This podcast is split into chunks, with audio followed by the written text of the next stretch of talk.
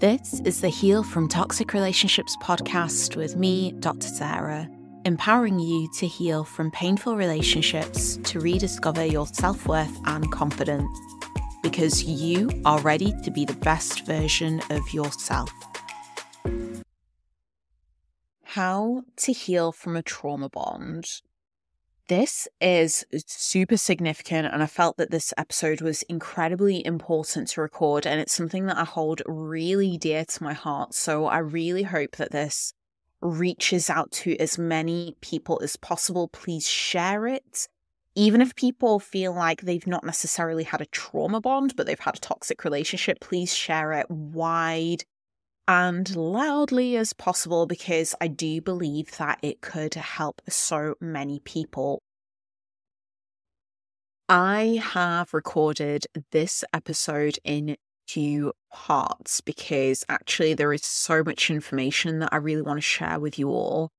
And so this part one is with regards to the mirror effect. And this is absolutely crucial to hear, to understand before you move on to the exercises that will help you heal from a trauma bond.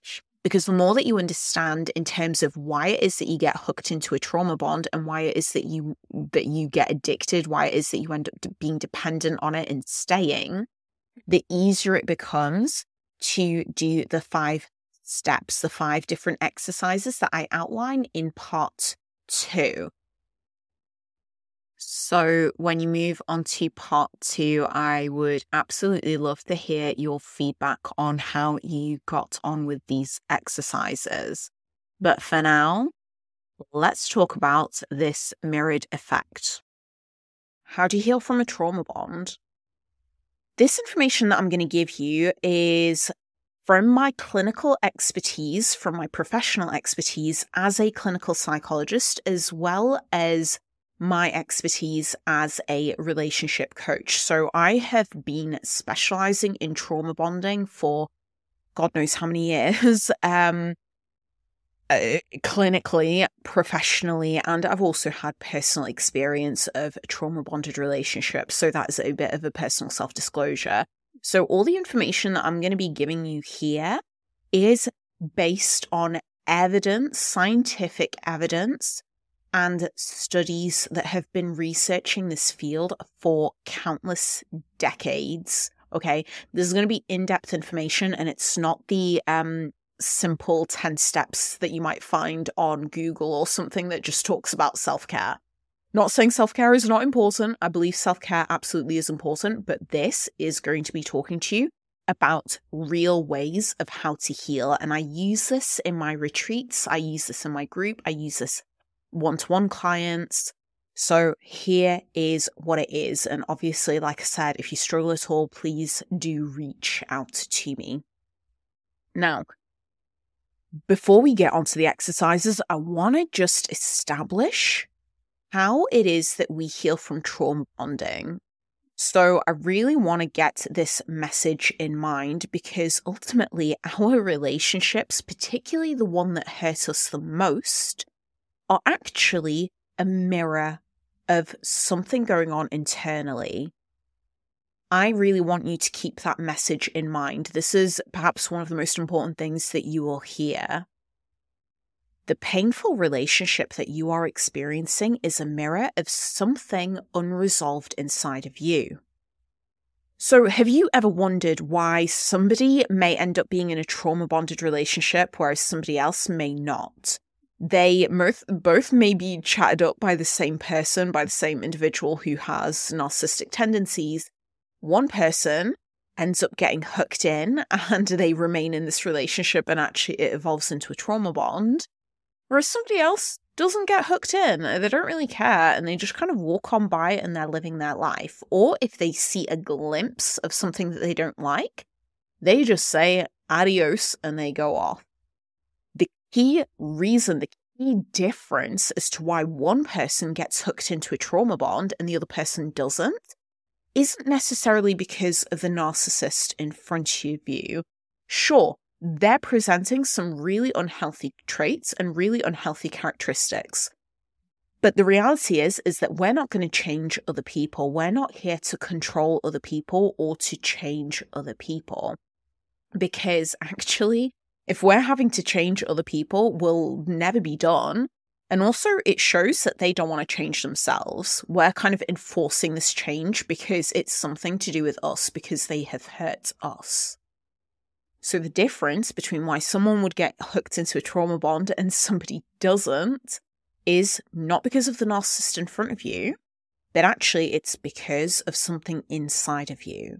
And so what happens is that when the narcissist or the individual narcissistic trait throws a bait over and you catch it and you latch on and you stick onto that, that's you holding onto something because of something inside of you. Whereas somebody else, they may also be thrown the bait, but they don't bite. They don't want to bite. They don't even care. They just walk on by.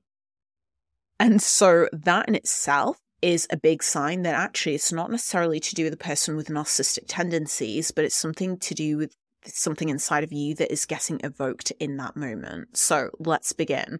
What is actually happening? Because I really want you to hold on to this message to empower you to realize that you have got the power to heal on your own.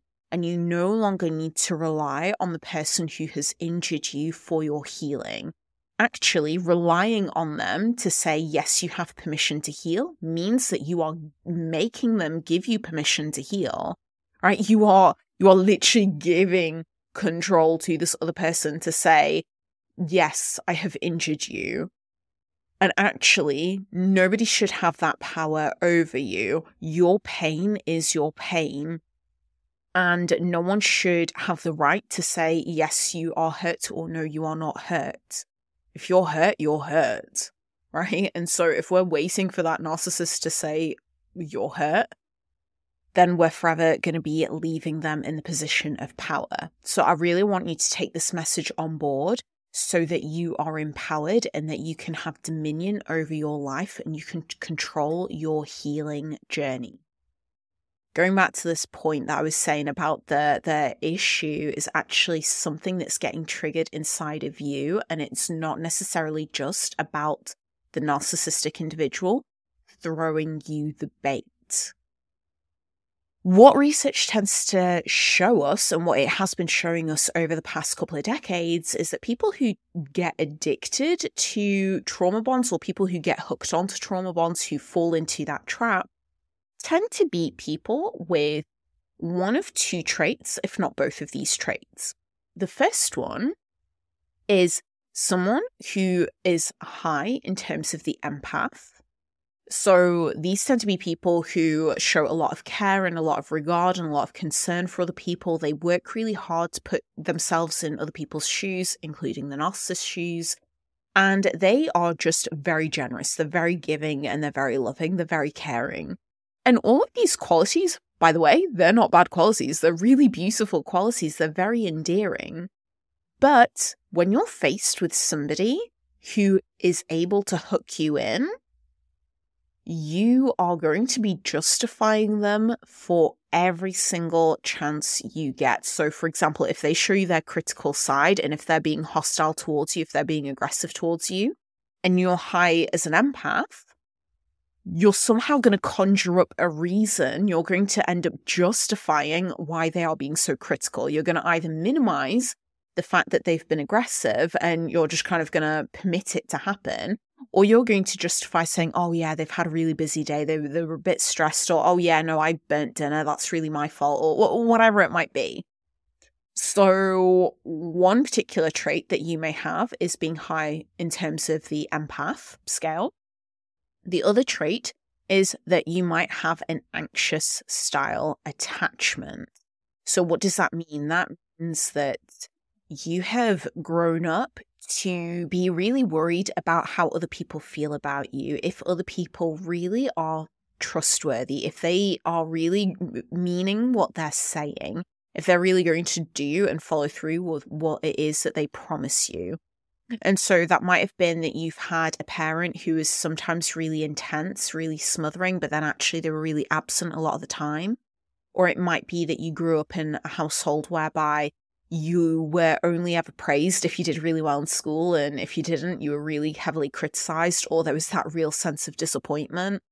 It could be that basically mm. you had standards to meet, and if you didn't meet those standards, then you would be dropped. And so, what happens with an anxiously attached individual is that they really worry about their self worth. So you become somebody who really doesn't know if you're good enough. You question whether or not you're good enough, and you're just looking for other people to validate your worth. You're looking for other people to tell you if you're good enough or not. And so you work really, really hard in a trauma bond to please your partner who is the narcissist. However, regardless of how hard you try, your partner is forever going to criticize you. You're never going to be enough for them. And so you end up on this hamster wheel of constantly trying, but you never move anywhere. You never get anywhere because actually it's the narcissist who's put you on the hamster wheel, making you believe that you're going to get far the harder you run, the faster you run. But actually they're just they're they're, they're preventing you from actually moving anywhere. However, why do you stay on the hamster wheel? you could just look to the side and you can just hop off. But you don't. You work really hard and you work harder and harder and harder and you carry on running on this hamster wheel in the hope that the narcissist or your partner is going to find you being good enough and will tell you to get off the hamster wheel. But actually, again, you don't need to wait for their permission you can just hop off on your own. With all of this being said, when you're in a trauma bond, the trauma bond is very much a mirror of what is going on inside of you. So, what is it that's being triggered inside of you that allows you to be hooked in?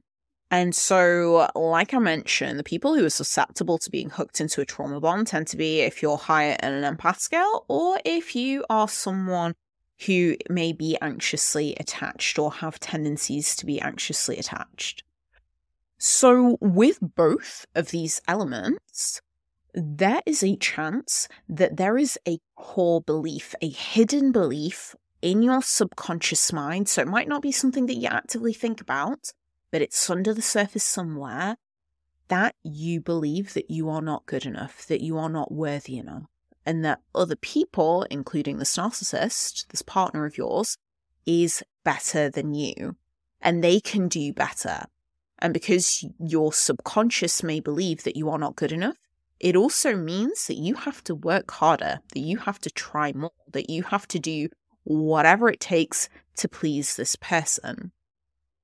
So, if that's the case, if this is one of the core issues that's going on for you, and chances are, I know I'm kind of talking into the ether here, like uh, I don't have anyone in front of me, but chances are you who is listening to this have an element of that where your core fear is that you worry that you are not enough.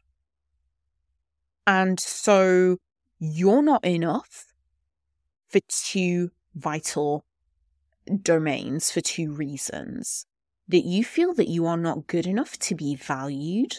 And so you end up being hooked into this cycle of being criticized because the more that they criticize you, the more that the narcissist criticizes you, the more that it taps into that subconscious fear that you have of not being good enough, of not being valued enough, not being all of the not enoughs.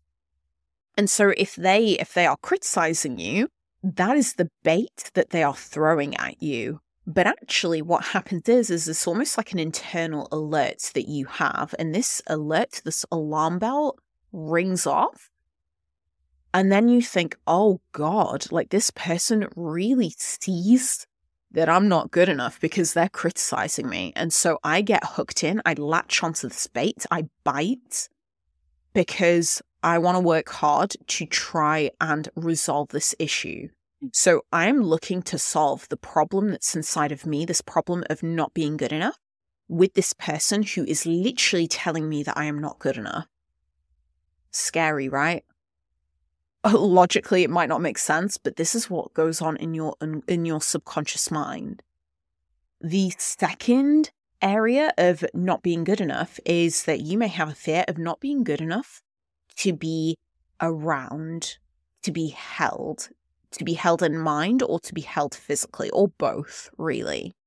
And so you may have this fear that other people don't want to be around you because you are not good enough to be around.